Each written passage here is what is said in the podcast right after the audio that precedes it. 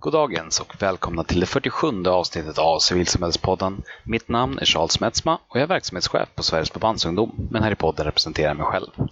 Eh, jag ber om ursäkt för att det inte kom något avsnitt då för två veckor sedan, men jag har haft semester och varit väldigt ledig just där.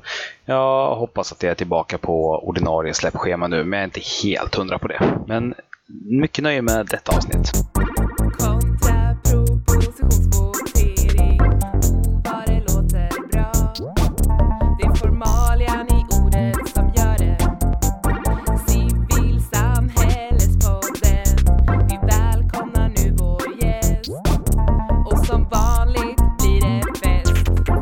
Sitter jag tillsammans med Karin Neuhaus som arbetar som kanslichef för NOD. Och NOD står då för Nationellt organ för dialog och samråd mellan regering och det civila samhället. Goddagens! Goddagens, hej! Är du redo? Jag är superredo. Kul! Ja. Eh, I så fall tar vi och rullar igång med den första frågan som som vanligt är Hur blev du en engagerad människa?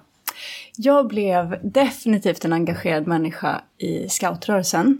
Mm. Jag har varit med i scouterna Alltså alltid, sen jag var liten. Eh, och alltså väldigt tidigt förstod jag att där fanns det utrymme att göra saker som det inte riktigt fanns utrymme att göra på andra platser i livet. Skola eller Eh, Vad då för typ av saker? Ja, men jag fick så mycket ansvar tidigt. Det är mm. nog mitt tydligaste minne av mitt frivilliga engagemang. Att jag väldigt, väldigt tidigt blev betrodd med ansvar och förmåga och att det var en härlig upplevelse. Att eh, redan när jag var 13 kanske få vara ledare för en liten grupp med mindre eh, människor, tänkte jag men med yngre barn. Och, och sen i takt med ålder och, och, erfarenhet att jag fick ta stort ansvar och prova på väldigt mycket nya saker. Mm. Eh, och det trivdes jag så mycket med.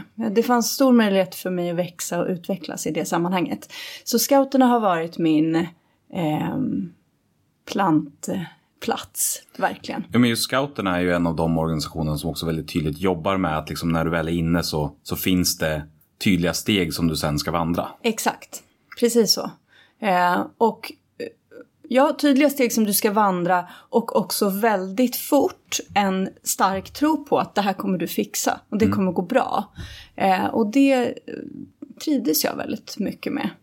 Sen var jag också så här, tonåring ganska politiskt engagerad. Och det är ganska enkelt när man väl har hittat eh, systematiken i hur en ideell organisation fungerar. Då är det så lätt, tänker jag, att söka sig till sådana sammanhang där man eh, får fatt i något årsmöte eller får sitta i någon styrelse eller vara del av en valberedning. Eller, alltså den eh, organisationsformen är ju lätt att, att hitta till då. Just det. Enkelt.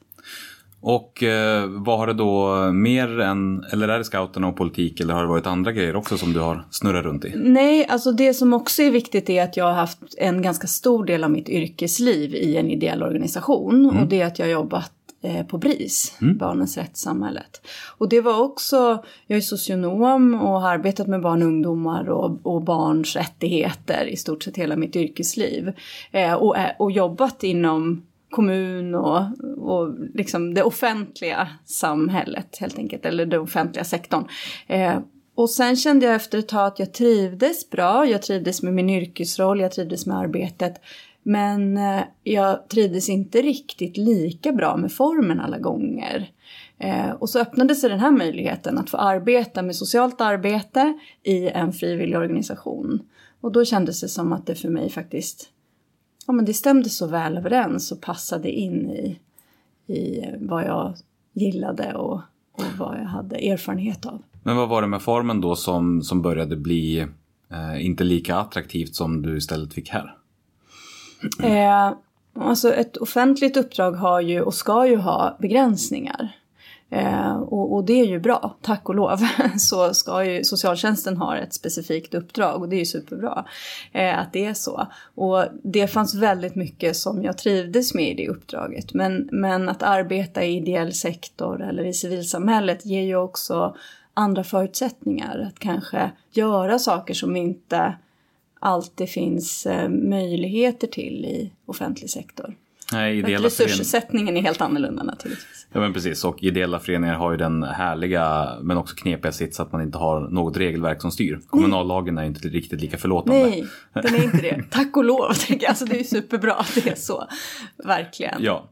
Men, men jag har eh, nu börjat liksom på sistone börjat involvera mig mer i ekonomiska föreningar, framförallt via bostadsrättsföreningar och liknande. Mm, mm. Och det är så mycket, jag, jag kan känna igen mig i den eh, beskrivning av att det är begränsande. Mm. Därför att här går det inte längre att bara resonera och komma fram till vad är bäst för oss här just nu i stunden. Mm. Utan det finns en lag som säger det här är rätt eller det här är fel. Just det, ja verkligen. Ja, det är stor skillnad. Och mm. ibland väldigt skönt. För jag tänker att det är lätt att förhärliga att det ska vara så enkelt att arbeta i civilsamhället. Så är det ju naturligtvis inte. Utan det finns ju stora begränsningar framförallt i resurser och, och möjligheter. Och sen tycker jag att det har varit utmanande för mig att arbeta som nu var ju BRIS en organisation som, eh, där vi var väldigt många anställda och det är också en ganska ny kanske komplexitet i hela civilsamhället att det finns en, en växande tjänstepersonsorganisation i, även inom civilsamhället. Mm. Och att det ibland går på tvärs kanske med vad medlemsorganisationen vill och önskar. Alltså det blir som en ny Ehm, ja, det blir ju en spänning i det och utmaningar i det. Så det vore väl enkelt att säga att det var 12 år som bara var superlätta och allt gick som på räls. Utan, men jag trivdes i den eh, formen. Och då så ska vi rulla över och prata lite grann om det här NOD, mm. vad det är för någonting. Yeah. Så jag tänkte att eh, vi kan väl börja med att eh, behandla överenskommelsen. Ja. Som ändå på något sätt är ursprunget. Just det. Eh, och vi har ju i tidigare avsnitt pratat om överenskommelsen men ge en snabb överblick över vad det var och varför det tog slut. Mm, mm. Överenskommelsen var en, eh, en överenskommelse, kort och gott, eh, mellan tre parter. Så det var civilsamhället, regeringen och Sveriges kommuner och landsting, SKL. Och den undertecknades 2008. Eh, och var frukten av ett ganska långsiktigt arbete där framförallt civilsamhället under en längre tid hade pratat med och bearbetat regeringen eh, i eh, i syfte att faktiskt så systematisera samverkan. Sverige har ju en sån oerhört lång tradition av att, att införliva civilsamhällesverksamhet på det sociala området i offentlig sektor. Eh, och att också komplettera sig med civilsamhälle i sociala frågor.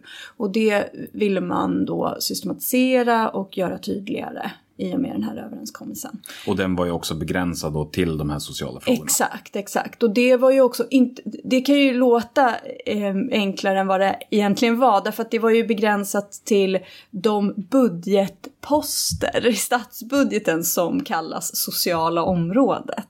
Eh, så det betyder att till exempel integration inte var en sån fråga, eh, vilket ju vi typiskt sett kanske uppfattar som väldigt social fråga, eller mm. åtminstone ute i civilsamhället. Och, eh, så, så är det en fråga som man har arbetat med väldigt mycket. Så, att, så det var ju en överenskommelse som också syftade till att öka antalet leverantörer av välfärdstjänster.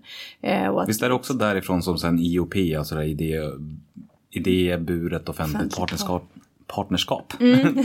liksom det har väl liksom någon form av ursprung ur, ur det arbetet? Ja, det kan man ju säga på sätt och vis. Det har ju kommit som en konsekvens. Man kan säga så här, IOP är ingenting som vi på överenskommelsen, om jag liksom backar och säger vi på överenskommelsen, eh, har arbetat med konkret. Utan det har också kommit som en, eh, ett initiativ från mm. civilsamhället som ett komplement till upphandling.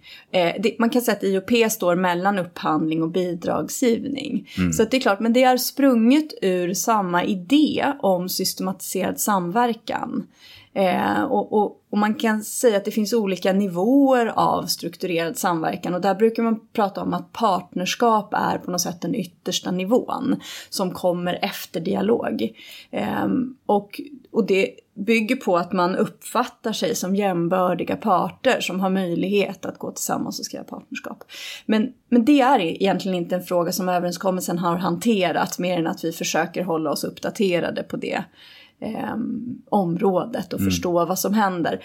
Men det är klart att allt, det är svårt att säga var saker kommer ifrån men, men allt leder ju fram till eh, jag tänker att en sorts strukturerad samverkan kan naturligtvis föda idéer om hur kan vi också göra? Just det. Nej, men jag hade bara, jag vet inte vart eller när jag hade fått för mig att det liksom var mer liksom sprunget tydligt ur det som en, liksom ett resultat av en förlängning av... Nej, det skulle jag inte Nej. säga. Men lite mer parallella processer.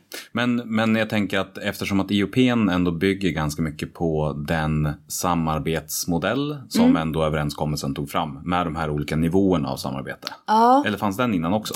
Nej, det, det är faktiskt så här. Det, det, finns något som heter Europeisk kod för idéburna organisationers medverkan i beslutsprocessen. Superlångt ord, men vi brukar kalla det för koden. Mm. Eh, och eh, det är framförallt MUCF, Myndigheten för ungdoms och civilsamhällesfrågor, som, som arbetar med den här mm i mhm. Sverige. Eh, och, och, den är framtagen av Europarådet. Eh, så det här är egentligen en europeisk produkt. Ja, ja, ja. Inte en EU-produkt utan Europarådets produkt. Eh, och, och då utgår den här, alltså i den här koden finns en matris för samverkan. Och då kan man säga att i den matrisen är dialogen del och partnerskap en annan del. Så jag skulle nog snarare säga att idén om dialog, partnerskap och systematiken i de här olika nivåerna av delaktighet eh, snarare har sitt ursprung i den här koden. Okej, okay, men mm. vad, vad, spännande mycket jag har tillskrivit överenskommelsen i mitt huvud och som inte ja. alls kommer därifrån. men det är klart, vi kanske har varit duktiga på att plocka in andra modeller för samverkan för att visa på relevansen av att faktiskt systematisera Mm. samverkan. Och det kan man göra på olika sätt och, och överenskommelsen var ett sätt. Sen så tänker jag att det också leder fram till vad var begränsningen med överenskommelsen och, och mm. varför var det varför var det på något sätt nödvändigt att också förändra den och bredda den? Och det här kanske är ett av svaren, att det finns så mycket som har hänt från 2008 till 2018. så har ju eh, ja, samverkan som fråga eh, förändrats och kommit mer upp på agendan. Och som sagt den ursprungliga skrivningen handlade kanske snarare om att öka antalet leverantörer av välfärd. Alltså det fanns ett sånt fokus ganska mycket på idéburna organisationer som välfärdsleverantörer. Ja, men i den regeringsförklaringen när de tillträdde 2008 så var det ju väldigt liksom, mycket det som var det uttryckliga. Mm. Eller det uttryckta. precis, precis. Eh, men, men om det var en av de begränsningarna som gjorde att överenskommelsen kanske inte var tillräcklig, fanns det fler saker som liksom gjorde att nej men det här håller inte längre? Eh, ja, eller snarare det här behöver utvecklas kanske. Mm. Eh, ja, då skulle jag vilja säga att det som också hände under de här tio åren som, som den gamla överenskommelsen på det sociala området hette den då. Eh, det som också hände var att det var några händelser i samhället som påverkade starkt eh, synen på samverkan. Eh, det ena var bränderna i Västmanland. Eh, och det andra var ju som absolut viktigaste egentligen enskilda händelsen eh, hösten 2015 och den stora tillströmningen till Sverige av nyanlända. Och jag tror att de händelserna bland annat visade så tydligt på i vilken roll civilsamhället kan spela i samhället i stort. Och att allting det föll utanför liksom överenskommelsen. Ja, mm. precis. Eh, och det visade sig också att det här var ju en överenskommelse på nationell nivå. Men samtidigt så skedde ju en enorm utveckling på lokal och regional nivå. Eh, och jag skulle nog vilja påstå att den utvecklingen nästan var mer signifikant och tydlig än den på nationell nivå. Så att vi hade... På vilket sätt? Att många kommuner blev väldigt duktiga på samverkan med civilsamhället och även regioner. Och inte bara då i de frågorna eller just i de frågorna? Nej, precis. På kommunal nivå eller lokal nivå så var det snarare så att man ganska snabbt förstod att vi kan inte begränsa det här till sociala frågor. Det går ju inte för att i en kommun så är ju frågorna så mycket närmare. Så att de överenskommelser som togs fram på lokal nivå och regional nivå, de spände nästan alltid över samtliga områden i, i kommunen eller i regionen. Och det fanns också regioner som började förstå att det här, det här är ett arbete som tar ganska lång tid. Det kunde, vi brukade prata om att det kan ta upp till två år att få till stånd en, en riktig hållbar överenskommelse. Det började pratas väldigt mycket om hållbarhet och hur ska det här överleva så att det inte bara blir en eldsjäl som är superengagerad på eh, antingen en politiker eller en tjänsteperson eller någon driven person ifrån civilsamhället. Så hur får man det här att överleva över tid? Och då var det en del regioner som valde att skriva in det i sin regionala utvecklingsstrategi och att man faktiskt systematiserade arbetet med överenskommelser.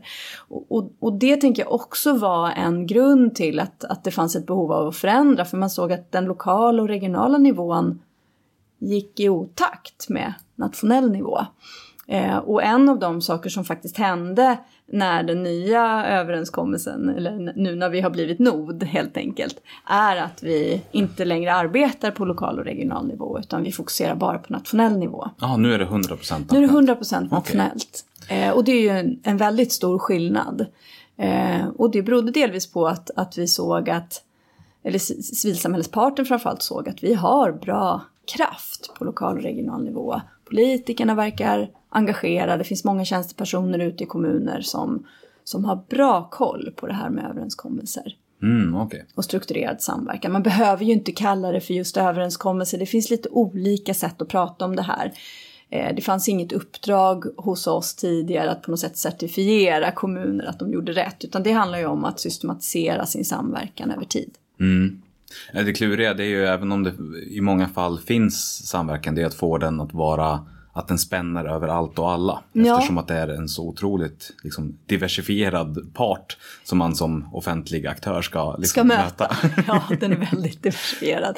Och bara så enkla saker som att den mest är tillgänglig på kvällar. Och, ja. alltså, alltså väldigt mycket så praktikaliteter som, som faktiskt skiljer den offentliga parten från civilsamhället. Ja, speciellt också när man kommer ner på lokal nivå när när liksom frågorna smalnar av också. Att nej, men vi vill träffas varje onsdag och vi vill göra den här aktiviteten och det är allt vi gör. Ja. Jag bryr mig inte om att ni räknar in det i någon slags socialt stödverksamhet eh, som gynnar kommunens långsiktiga vårdbudget. Just det. Just. Det är irrelevant för mig för jag vill träffas varje onsdag och knyppla. Just precis. Och där vi, allt det här, både den nuvarande överenskommelsen och den förra bygger ju på de här sex principerna som är framtagen i propositionen för politiken för det civila samhället. Och och, och, där är ju oberoende en del, att det faktiskt är så att det är rätt, att civilsamhället är i absolut rätt att, att stå fri och oberoende. Mm. Eh, det är ju en väldigt viktig bärande del naturligtvis.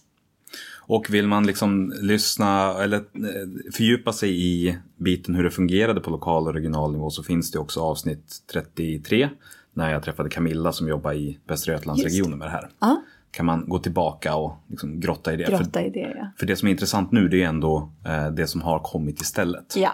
Alltså NOD som återigen då stod för Nationellt organ för dialog och samråd mellan regering och de civila och det civila samhället. Precis, precis. Så vad var det man gjorde annorlunda och varför kunde man inte vidareutveckla överenskommelsen utan valde att faktiskt stänga ner och öppna någonting nytt? Mm. Fast det är samma personer som jobbar. Och... Ja, ja eh, det, vi ska säga så här, vi är ju tjänstepersoner i en organisation och på ett kansli och den här utvecklingen har drivits framförallt av civilsamhällesparten i den här strukturen.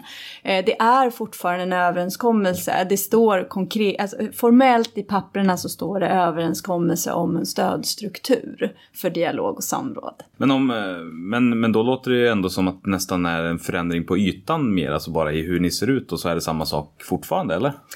Nej, verkligen inte. Eh, det är en stor förändring. Eh, dels därför att parterna är nya nu.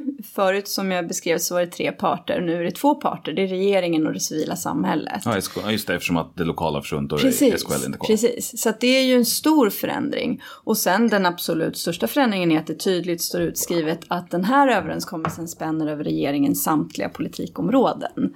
Och mm. det var ju också det som, som civilsamhället drev hårt i, den här, eh, i det här samtalet om en förändring. Att vi behöver arbeta i samtliga politikområden. Civilsamhället är relevant i alla områden i samhället. Eh, och det är den största skillnaden skulle jag säga nu, att, att vi har möjlighet att arbeta över alla sakfrågor mm. konkret. Men, men det, det är fint eh, så här russinplockande ur kakan då ändå att behålla människorna som arbetar och har erfarenheterna. Ganska mycket samma parter men man ändå väljer att avsluta och börja om Mm. på något sätt. Ja, det var en fin beskrivning, det håller jag med om. Eh, det som är förändrat är också strukturen för civilsamhället. Nu är det nationella paraplyorganisationer som representerar civilsamhället i, i vår struktur och i vår styrgrupp. Som ju ytterst faktiskt är de som, som styr verksamheten. Eh, och det är en förändring. Förut så var det fler organisationer som hade undertecknat i, av egen kraft så att säga.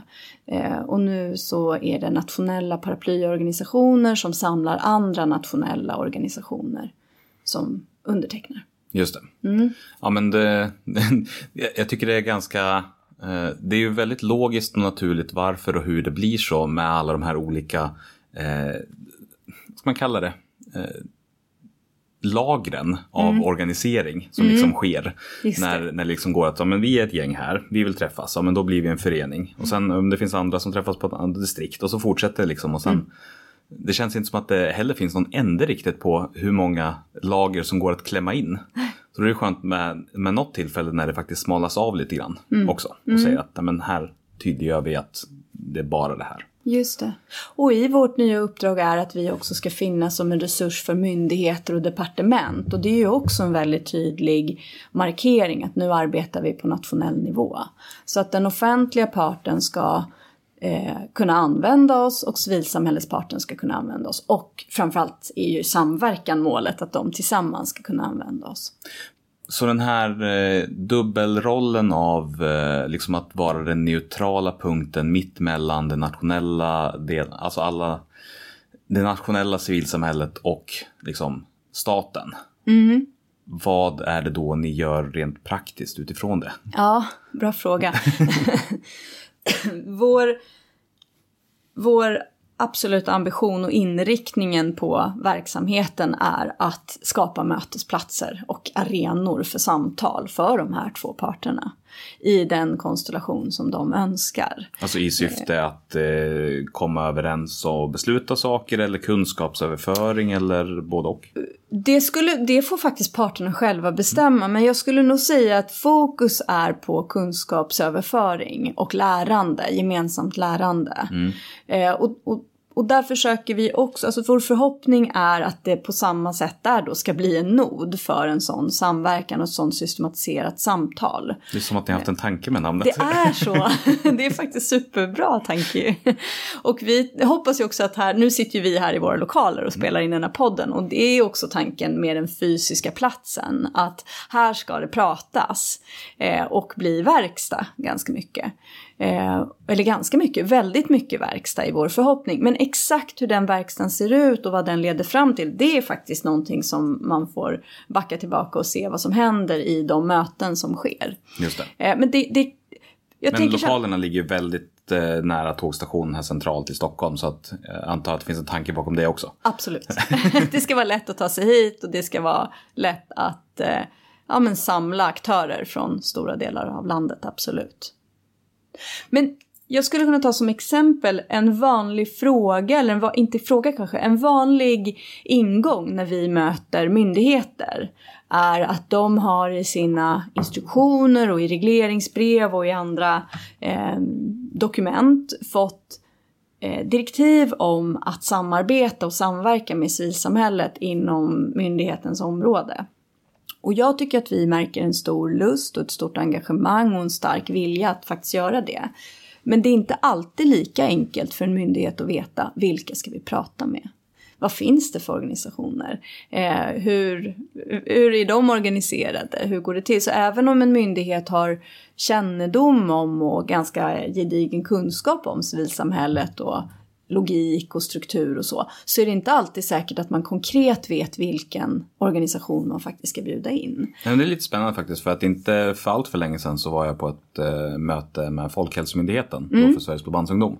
Eh, och de hade gjort en, alltså anlitat en extern konsult med uppdraget att liksom undersöka vilka är det vi borde bjuda in. Just alltså det. vilka av de ideella organisationerna som är relevanta. Ja, då hoppas vi att den externa konsulten nästa gång blir ersatt av en nod. För, för det är faktiskt exakt det vi ska göra. Vi ska förse myndigheter och departement med kunskap om civilsamhället och föreslå. Vi bestämmer ju inte, det är ju myndigheten eller departementets sak att avgöra. Men vi kan förse dem med kunskap, för vi har stor kunskap om civilsamhället och organisationer. Och det är klart, det är lätt att det kan bli inte av illvilja men av högt arbetstryck så är det lätt att man har kanske en bruttolista och så bjuder man in samma fem organisationer varje gång det ska vara en hearing eller ett samtal eller vad det nu än må vara. Eh, och, och, det är klart, det behöver ju inte betyda att de fem organisationerna på något sätt är dåliga organisationer men man kanske missar en bredd eller perspektiv som finns där ute som man skulle kunna dra nytta av. Eh, och det är verkligen en funktion som vi har i vårt uppdrag, att kunna erbjuda en bredd.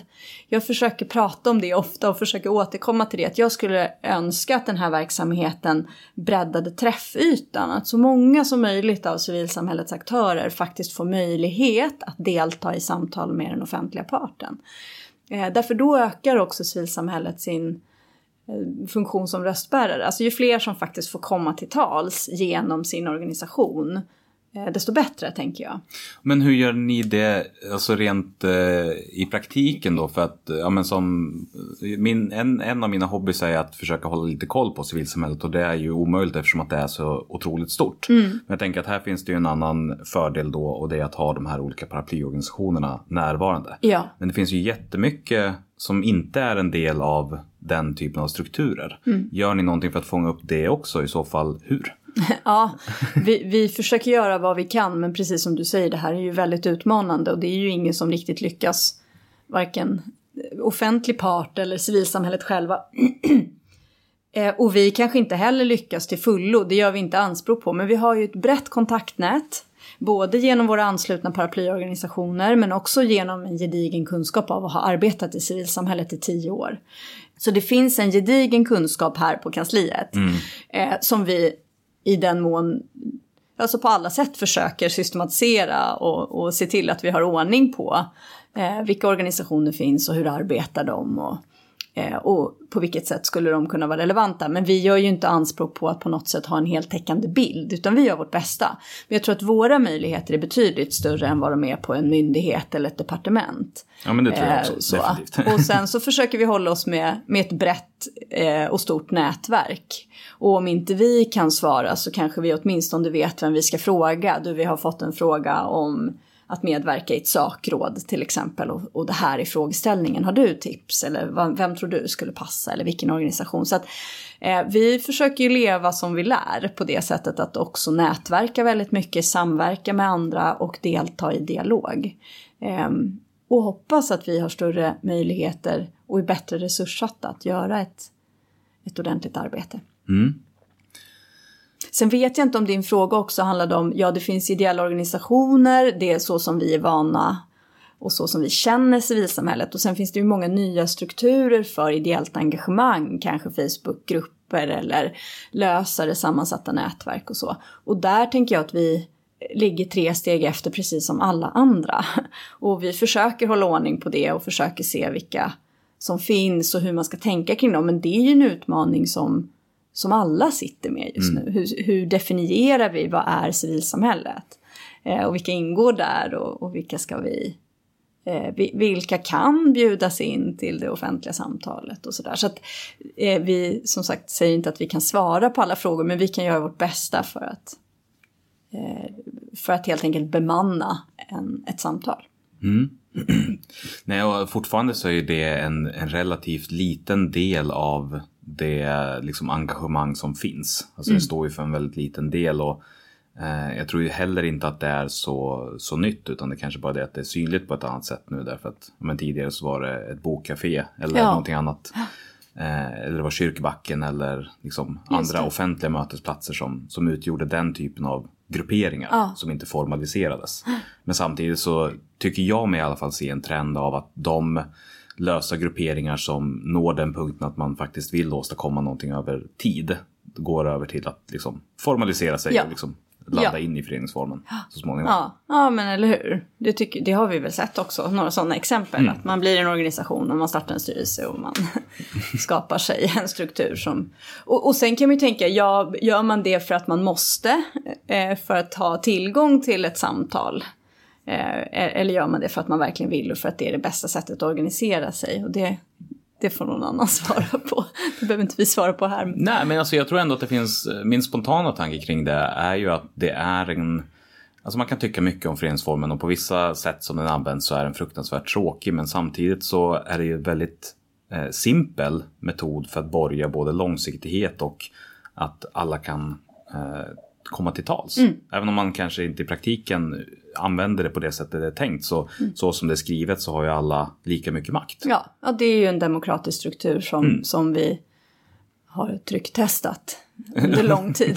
Hyfsat lång tid. Hyfsat lång tid. Uh, men, om, men om vi liksom försöker göra det ännu mer konkret då. Mm. Uh, vi låtsas nu då att jag uh, ja. som Sveriges Blåbandsungdoms verksamhetschef ja. känner att men det här med Nod verkar vara någonting som, som jag vill göra någonting med. Jag vet mm. inte vad för jag kommer inte på något bra exempel. Nej. är det då någonting som jag kan komma och så här hej hej jag är den här, jag vill göra det här. Eller behöver jag gå via LSU som då är vår paraplyorganisation för ungdomsrörelsen? Eh, eller liksom, vad, vad ska jag göra med NOD mm. i min arbetsvardag? Just det. Jo, eh, även om det är så att strukturen ser ut så att det är paraplyorganisationer på nationell nivå som kan underteckna strukturen och ställa sig bakom eh, överenskommelsen så betyder det inte att man inte som enskild organisation får komma till oss utan man är alltid välkommen att kontakta NOD, även din organisation. Det går superbra. Eh, och då är vår Eh, vår ingång till ett sånt samtal är att, att man ska ha en utmaning eller en frågeställning som man faktiskt vill lösa genom samverkan med andra civilsamhällesaktörer och offentlig part. Eh, så att eh, som enskild organisation så behöver man i så fall identifiera en frågeställning som är ganska bred och som då skulle kunna tilltala fler inom fler inom civilsamhället. Vi arbetar med en struktur som, som vi kallar för lärnätverk till exempel. Det är ett konkret exempel på vad vi gör. Eh, och då kan man antingen som offentlig part, en myndighet eller om man är en civilsamhällesaktör så kan man kontakta oss och beskriva att vi har en konkret utmaning i vårt arbete. Vi skulle behöva prata om den utmaningen med andra och lära oss om och vad är det för typ av lärnätverk som har varit igång då? Vi kan ta upphandlingslärnätverket som ett väldigt konkret exempel. Mm. I det fallet var det Upphandlingsmyndigheten som kontaktade oss och det var initiativ från en offentlig part. Och beskrev tydligt att de i sin, i sin instruktion och i sitt, i sitt uppdrag eh, ska underlätta för civilsamhället att delta i upphandlingar. Och det är ju någonting som ganska många aktörer inom civilsamhället känner sig lite obekväma med. Av det finns massa, trösklar. Oh, det finns trösklar. Av en massa olika skäl. Det kan vara ideologiska skäl och det kan vara väldigt praktiska skäl. Att man inte hinner eller har resurser eller möjligheter. Eh, och det där var en utmaning för uh, Upphandlingsmyndigheten. För deras uppdrag stod ju fast. Vi ska utöka eh, antalet aktörer som faktiskt upphandlas som kommer från civilsamhället. Och där har vi tillsammans med Upphandlingsmyndigheten satt ihop ett nätverk av Eh, Eh, flera olika myndigheter och flera olika aktörer från civilsamhället. Och då har vi satt samman det nätverket tillsammans och då var deras önskemål att både ha med aktörer från civilsamhället som är vana vid upphandling, som gör det mycket och regelbundet och är kompetenta och kunniga. Och delvis i det också har anpassat sitt sätt att arbeta efter hur den strukturen för upphandling ser ut. Men vi fick också i uppdrag att faktiskt hitta eh, de som inte alls ville delta i upphandling. Som tvärtom av, som sagt, kanske ideologiska skäl sa vi kan inte kalla vår verksamhet för en affär. Det är omöjligt för oss. Och det, mm. bara där så var det stopp på något sätt. Därför att all eh, struktur i övrigt är uppbyggd kring sådana ord till exempel. Och det här nätverket har setts nu i lite drygt ett halvår och kommer träffas ytterligare. Ja, det kommer avslutas i under senhösten, nästan vid årsskiftet. Eh, och arbetet har varit väldigt konkret. Så mm. Hur kan vi ta hjälp av er från civilsamhället för att förstå hur vi ska göra våra underlag bättre eller hur ett anbud kan se ut för att det ska vara lätt och tillgängligt för civilsamhället. Eh, exakt vad som kommer komma ur det nätverket vet vi inte riktigt än. Men vi har ju lite föraningar och det kan vara väldigt konkreta eh, resultat. Som att man faktiskt ändrar i skrivningar i blanketter. Alltså mm. på en ganska eh, praktisk nivå. Och, eh, och, och, det är ett exempel på ett lärnätverk där man identifierar en fråga och en utmaning som man tillsammans behöver lösa över tid. Och ett lärnätverk kan pågå ja, mellan ett och ett och ett halvt år med regelbundna träffar. Ja, men jag tänker att det, det, finns ju ingen annan yta där den, som, den organisation som känner att de inte ens skulle liksom göra en, eller gå in i en upphandling, de kommer inte heller höra av sig med synpunkter på varför det är inte bra. Nej, precis. Och det, det var ju också, alltså det tycker jag har varit så, eh, en sån spännande del av det här arbetet. Att det var en konkret fråga som Upphandlingsmyndigheten i det här fallet faktiskt efterfrågade. Vi vill också träffa dem som tycker att det är svårt eller mm. krångligt eller rent utav eh, inte, alltså omöjligt. Men om, om liksom en stor del av arbetet går ut på att liksom eh, smeta och kladda ihop och börja förstå varandra. Är det någonting som på sikt kommer leda till att det liksom inte finns någon skillnad mellan det offentliga och eh, civilsamhället? Alltså att målet är att baka ihop det helt eller är det att ha det separat men med mer förståelse mer? Jag tänker tvärtom. Dels ju, jag tänker tvärtom mm. därför att eh, Syftet är att definiera skillnader och se vilka ytor har vi för samverkan. Mm. Eh, så här fungerar vi, så här fungerar vi, hur kan vi samverka? Så jag ser ingen sån utveckling. Sen är det lite så här, vi är som jag sa partsgemensamma och ska förhålla oss väldigt neutralt till de här parterna. Eh, det är lite vad de önskar. Där får ju civilsamhället någonstans också bestämma hur vill de agera eller hur vill de förhålla sig till parten? Det är ju ingenting som vi på Nod egentligen lägger oss i. Hur, ja, ni hur... gör bara vad, vad de säger till er. Ja, men lite så. Och framförallt vi, vi erbjuder plattform och eh, struktur för att mötas och samverka. Men jag tänker tvärtom att ett av syftena med att systematisera samverkan är att stärka rollerna och skillnader i roller. Mm. Att verkligen se, det här är vår logik, det här är våra utmaningar, det här är våra förutsättningar. Åt båda håll. För att det låter ju, ibland kan det vara så att, att det är lätt att tänka att eh, det är svårt för den offentliga parten att förstå civilsamhället och de har inte tillräckligt mycket kunskap. Men vi kan se tvärtom också. Att civilsamhället behöver ofta förstå krav på eh, rättssäkra byråkratiska processer. Det är ju jätteviktigt. Jag menar att det är lagar och regler som styr. Att det är lagar och regler som styr och att de faktiskt efterlevs så att det, att det är väldigt, väldigt viktigt. Och att mm. det går inte att bara göra lite som, som man känner för om man är en myndighet. Tvärtom, det är ju oerhört viktigt att man följer det uppdrag som man har. Så att vi ser stora vinster med att komma samman och faktiskt se, men det här är våra utmaningar och begränsningar. Men det här är också våra möjligheter. Mm. Åt båda håll. Ja, men det, var, det var den uppfattningen jag hade, men jag tänkte bara slänga in den frågan för att förtydliga lite grann så att jag har förstått rätt. Ja. Men, men det låter som en, som en fantastisk grej, speciellt nu när den faktiskt breddar sig och blir eh, för någonting större och helheten. Liksom. Mm. Om, om hälften av det som är ambitionen kommer uppnås så kommer, jag tror jag att det här kommer bli hur bra som helst. Jag hoppas att du har rätt. Jag tror ju det. Jag, jag, tror och hoppas mycket på den här verksamheten och jag ser att vi har bra möjligheter att skapa bra samtal. Och det är klart, vi har såklart en massa bubblande frågor. Människor som, som kontaktar oss och har frågat nu, skulle vi kunna ha ett nätverk om den här frågan? Men, men vi får se då under hösten vilka nätverk som, som kommer upp och vilka frågor det kommer bli. Men det är ju roligt, precis som du säger, att nu kan man ju tänka sig nätverk över väldigt många sakområden.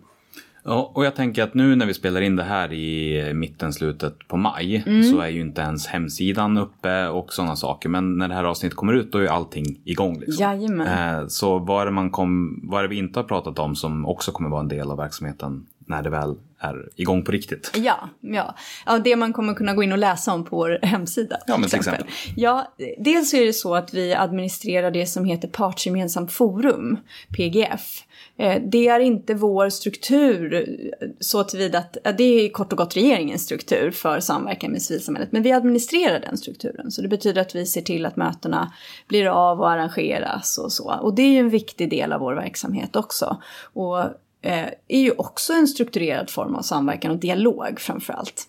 Sen hoppas vi, och vi ser redan nu, jag kan se redan nu att lärnätverk är ett sätt att träffas över ganska lång tid. Som jag sa, det kan vara ett till ett och ett halvt år, det är flera träffar, man har eh, kanske arbetat fram konkreta underlag eller frågeställningar. Eller... Och, och jag tänker att det, nu fick jag bara en tanke att mm. det är ganska likt generellt sett de utredningar som genomförs och liksom bjuds in till. Men, men mycket friare i formen därför att det måste liksom inte finnas en regering som har sagt att det här ska undersökas. Mm. Tänker jag rätt då eller? Ja, delvis. Jag, jag tänker, nu går jag återigen tillbaka till den här matrisen för, för, för som finns i den här koden. Mm. Eh, på vilken nivå samverkar vi? För att det. det. som ofta, det finns till och med en struktur på departementen som heter sakråd. Och mm. den strukturen är ju regeringens struktur för att samverka med civilsamhället. Men sakråd är till sin natur så att det är en part som bjuder in och ställer frågan och som händertar resultatet. Mm. Och det är helt i sin ordning. Det är, det är en väldigt bra, det är ett bra sätt att eh, få kunskap från civilsamhället. Vi arbetar ännu mer här med dialog när man uppfattar sig som ganska jämbördiga parter. Det är inte en part som frågar och sen samlar in. Utan det är två parter som ser gemensamma utmaningar och också gemensamma lösningar. Och man har lite mer delat ansvar att bära resultatet av de lärdomarna. Och så. Ja, mm. precis. Eh, och i det arbetet ser vi att det finns andra behov av samtal som kanske är kortare. Som kanske är att man möts bara vid tre tillfällen. Som kanske mer är sakrådslika. Eh, där en myndighet kort behöver titta på en fråga som de har i uppdrag att arbeta med. Och på något sätt fråga civilsamhället. Vad har ni för erfarenhet och kompetens här? Hur kan den komma oss till gagn och hur kan vi använda er och den? Eller vilka målgrupper når vi? Eh, eller no, inte når vi, vilka målgrupper når ni i civilsamhället? Och är det kanske en målgrupp som vi har i, i uppgift att arbeta med? Så att på sikt tänker jag att att vi kommer förhoppningsvis kunna erbjuda lite olika former för dialog och samråd och samtal. Men är det här mer någonting, liksom eh, ett myndigheternas forum än regeringskansliet och liksom den apparaten, riksdag och liknande? Det är inte definierat så Nej. alls, utan det är helt enkelt den som, det finns lika stora möjligheter för dem att använda oss. Sen är det klart att vi märker att det är ju ute på myndigheterna som, som verksamheten sker i stort. Men departementen har ju också, som sagt, departementen har ju en strukturerad form för det här som kallas för sakråd. Mm. Och ibland behöver de vår input i vilka ska vi bjuda in till ett sakråd? Mm. Uh, återigen samma frågeställning. Uh, vilka är bäst skaffade att svara på just den här specifika frågan? Uh, så, så tanken är att vi ska kunna användas av, av både departement och myndigheter. Mm. Eh, det nämndes också tidigare när vi gick och pratade här liksom innan och fick en visning av lokalerna att mm. Eh, det var ju någonting som, som ni gärna lånade ut och att andra liksom fick använda dem. Att en stor tanke med dem var att andra ska mm. vara här. Mm. Vem är det som kan låna dem eller använda dem och till vad? Mm.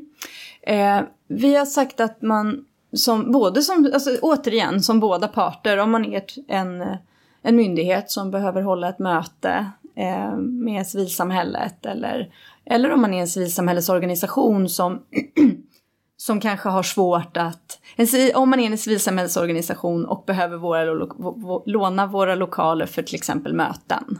Det kan vara ett styrelsemöte eller ett personalmöte eller så. Vi är ju ingen konferensanläggning så att man får komma hit och låna eh, i mån av tid och utrymme. Eh, och eh, och förhoppningen är att det här, du märkte själv, vi är ju ganska få, vi är bara fyra personer som arbetar på kansliet och vi sitter i ett litet hörn. Och sen är verkligen tanken att resten av lokalen eh, ska användas för, för andra människor att mötas och träffas i. Så att svaret på frågan är egentligen Hör av dig. Hör av dig. Precis så. Och att eh, eh, vi försöker vara så tillgängliga det bara går. Eh. Men, men om jag liksom ändå tolkar lite fritt så tänker jag att det är en övervikt på eh, kanske möten som syftar till lärande eller liksom samarbete över gränserna snarare än liksom veckovisa styrelsemöten som är Mm. tanken att de ska användas till. Ja, det stämmer ju. Absolut. Vi har svårt att låna ut lokalerna på någon slags regelbunden basis. Men däremot vet vi ju också att förutsättningarna för civilsamhället är att man ofta har knappa ekonomiska resurser och det är så dyrt och svårt kanske att hyra in sig på konferensanläggningar eller vad det nu än må vara. Eh, så att då är det klart att, att, att man gärna får vara här och ha ett styrelsemöte. Men, men kanske inte schemalagt en gång i veckan. det blir Nej. svårt för oss att tillgodose. Men, men man är varmt välkommen att höra av sig. Och Ja, men det möjligheter så. det är ju coolt ändå. Alltså att det finns en plats då som, som är alltså en, en semi, alltså, eller i praktiken fungerar som en offentlig mötesplats fast med ett filter som säger ja eller nej. Ja, ja, ja. För att de finns det ju inte jättemånga av eh, längre. I alla fall inte där man kan sitta enskilt lite grann och ha den typen av möten. Nej. Och det finns ju ändå, alltså jag tänker den här ytan i mitten av lokalen för seminarier eller liknande är ju väldigt eh, praktiskt. För Ja. den typen av lokaler brukar ta ganska duktigt betalt. Ja, ja, och det hoppas vi hoppas ju att det ska bli använt av just den anledningen också. Att man ska kunna hålla en, en presentation eller en, ett seminarium eller så här. Och som, som, som du sa, vi, vi har våra lokaler nära centralstationen. Så att vi har, det finns ju många myndigheter som inte sitter i Stockholm och många civilsamhällesorganisationer också. Så att om man behöver ha någonstans att sitta och jobba en timme innan tåget så ska det också finnas en sån möjlighet. Spännande. Eh, finns det någonting av det som eh, ni redan gör eller kommer göra som vi inte har pratat om som är viktigt för, för lyssnarna att känna till?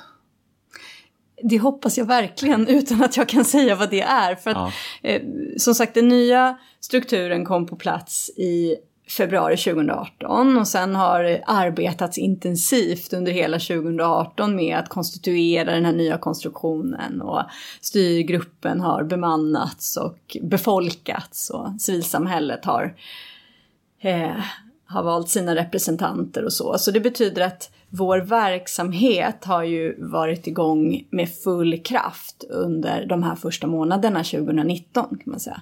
Så att jag hoppas ju verkligen att vi framåt hösten ser fler olika varianter på nätverk eller mötesplatser eller utan att jag idag vet exakt vilka det är. Eh, men vår absoluta förhoppning och min min inriktning i ledningen av den här organisationen är naturligtvis vi ska användas. Det här är en väl resurssatt verksamhet som ska komma till gagn och nytta. Som vi sa alldeles nyss, vi kommer ha en hemsida på plats. Den får man gå in och titta på gärna och vi försöker vara tillgängliga i social media. Eh, och berätta vad vi gör och vad vi har för möjligheter och, och vad vi kan göra mer av eller så. Men vi bygger på att andra att de här två parterna faktiskt någonstans fyller oss med eh, konkreta sakfrågor och innehåll. Och så kan vi stå för struktur och eh, arenan så att säga. Ja, för om man ska fortsätta liksom bygga på metaforen av nod Mm. så är det ändå någonting som inte... Nu, nu är jag ute på tunn is här, men Mm. jag tänker mig att det har någonting med elektronik att göra. Och jag tänker mig att funktionen för den ändå liksom den kräver extern input för att, vara använd, för att den användas på rätt sätt. Mm. Det kan ju också vara en transportnod eller så, här, men oavsett vad så krävs det ett inflöde för att noden ska uppnå sin funktion. Jag, jag tycker det låter superbra, den där tunna isen. eh, ja, så är det. Ja, Ja, vi, vi säger det. Så hoppas vi att nod, vi hoppas att en nod fungerar så. Så, så är tanken i alla fall att den här noden ska fungera. Absolut, så är verkligen tanken att den här noden ska fungera. Verkligen.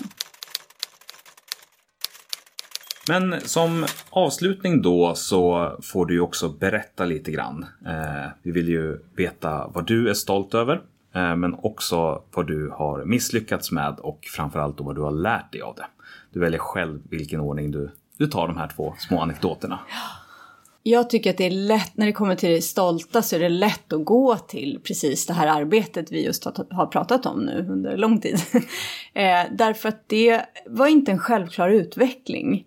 Eh, jag är stolt över att ha fått vara med i den här förändringen som är det här området är lite snårigt därför att det kanske har varit tydligt även nu. Det är inte alltid superenkelt att konkretisera därför att det bygger så mycket på andra människors deltagande.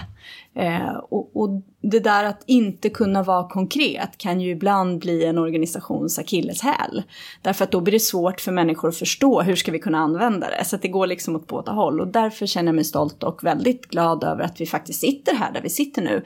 Det, vi har den här lokalen och vi har verksamheten på plats och vi hoppas att eh, den ska fyllas med massa sakfrågor och, och kunskap.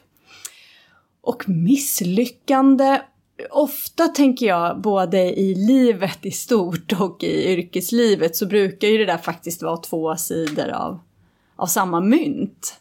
Eh, och det jag... Eh, kanske jag vet inte om jag skulle kalla det direkt för ett misslyckande, men om jag rycker tag i det där ett lärande, vad mm. har jag lärt mig? Så är det låt saker ta tid. Och det behöver inte gå undan. Utan ibland måste processer vara långsamma för att bli bra. Och hur ehm. avgör jag när det behöver gå undan och när det behöver ta tid då? Ja, det undrar jag med. det är ju supersvårt att veta i förväg. Men att våga kanske eh, stå i stiltje ibland. Eh, och det vet jag från tidigare erfarenheter i framförallt civilsamhället. Att det har jag haft lite svårt för att stå ut i stiltje. Eh, och eh, att där kanske ett misslyckande i, i mina tidigare i tidigare yrkesliv har varit att gå för fort fram och att inte tillräckligt noga lyssna in eh, vad andra aktörer har att säga om en förändring till exempel. Eh, och, och, det tycker jag har varit viktigt i den här processen, att inte gå för fort fram. Även om det har känts som att det ibland har tagit väldigt lång tid. Så, så har det varit en viktig lärdom. Men har du några särskilda tecken som du letar efter? Att så här, men nu går det för fort eller nu går det för långsamt? Någonting sånt här mer handfast som, som man kan känna igen sig i kanske? Mm. Det är ju väldigt, eh, det, är inte en lätt uppgift du får av mig. det är det ju inte. Nej, men det är roligt med svåra uppgifter. Ehm, jag tror att så länge samtalet är igång, när det blir alldeles tyst och ingen pratar längre, mm. då, då tror jag att man har gått i stå. Mm. Men så länge det finns en pågående dialog och ett samtal och en vilja att faktiskt flytta på sig eller tänka att vi ska åt något håll. Men, men att ha respekt för att ibland behöver man stå still och, och, och tänka efter och känna efter vad blir bra för, för mig eller för oss. Och kanske framförallt i den här strukturen där parterna är så olika varandra. De har helt olika logik och förutsättningar. Eh, och då har det varit viktigt att faktiskt i lugn och ro få lyssna in varje part. Vad behövs? Vad behöver de? Hur ska vi komma vidare? Eh, och jag tänker att ja, men ett misslyckande från tidigare uppdrag har varit att gå lite för fort fram och att inte lyssna in. Och det är en stor erfarenhet som jag tagit med mig in i det här arbetet. Mm. Eh, men jag tror ju på dialog. Eh, det är ju delvis en del av min yrkesbakgrund också att vara socionom och socialarbetare och ha arbetat med dialog och samtal. Och det vore ganska jobbigt att vara kanslichef för ett plats som liksom i namnet har, som är för dialog. Ja, om man inte dialog. tyckte om det. det vore superbökigt. inte alls bra. Eh, men att verkligen lita på att så länge det finns ett samtal och så länge man faktiskt håller det, det igång så är man nog antagligen på väg någonstans. Eh, men det är okej om det tar lite tid. Mm. Men det, det tycker jag ändå liksom landar i en ganska bra avgränsning. Att, men så länge det inte är tyst så händer det i alla fall någonting. Mm. Den, eh, den kan jag nog må gott av att tänka på då och då själv också. Ja, bra. men tack så jättemycket för att du var med och delade med dig. Tack själv för att du kom hit till oss.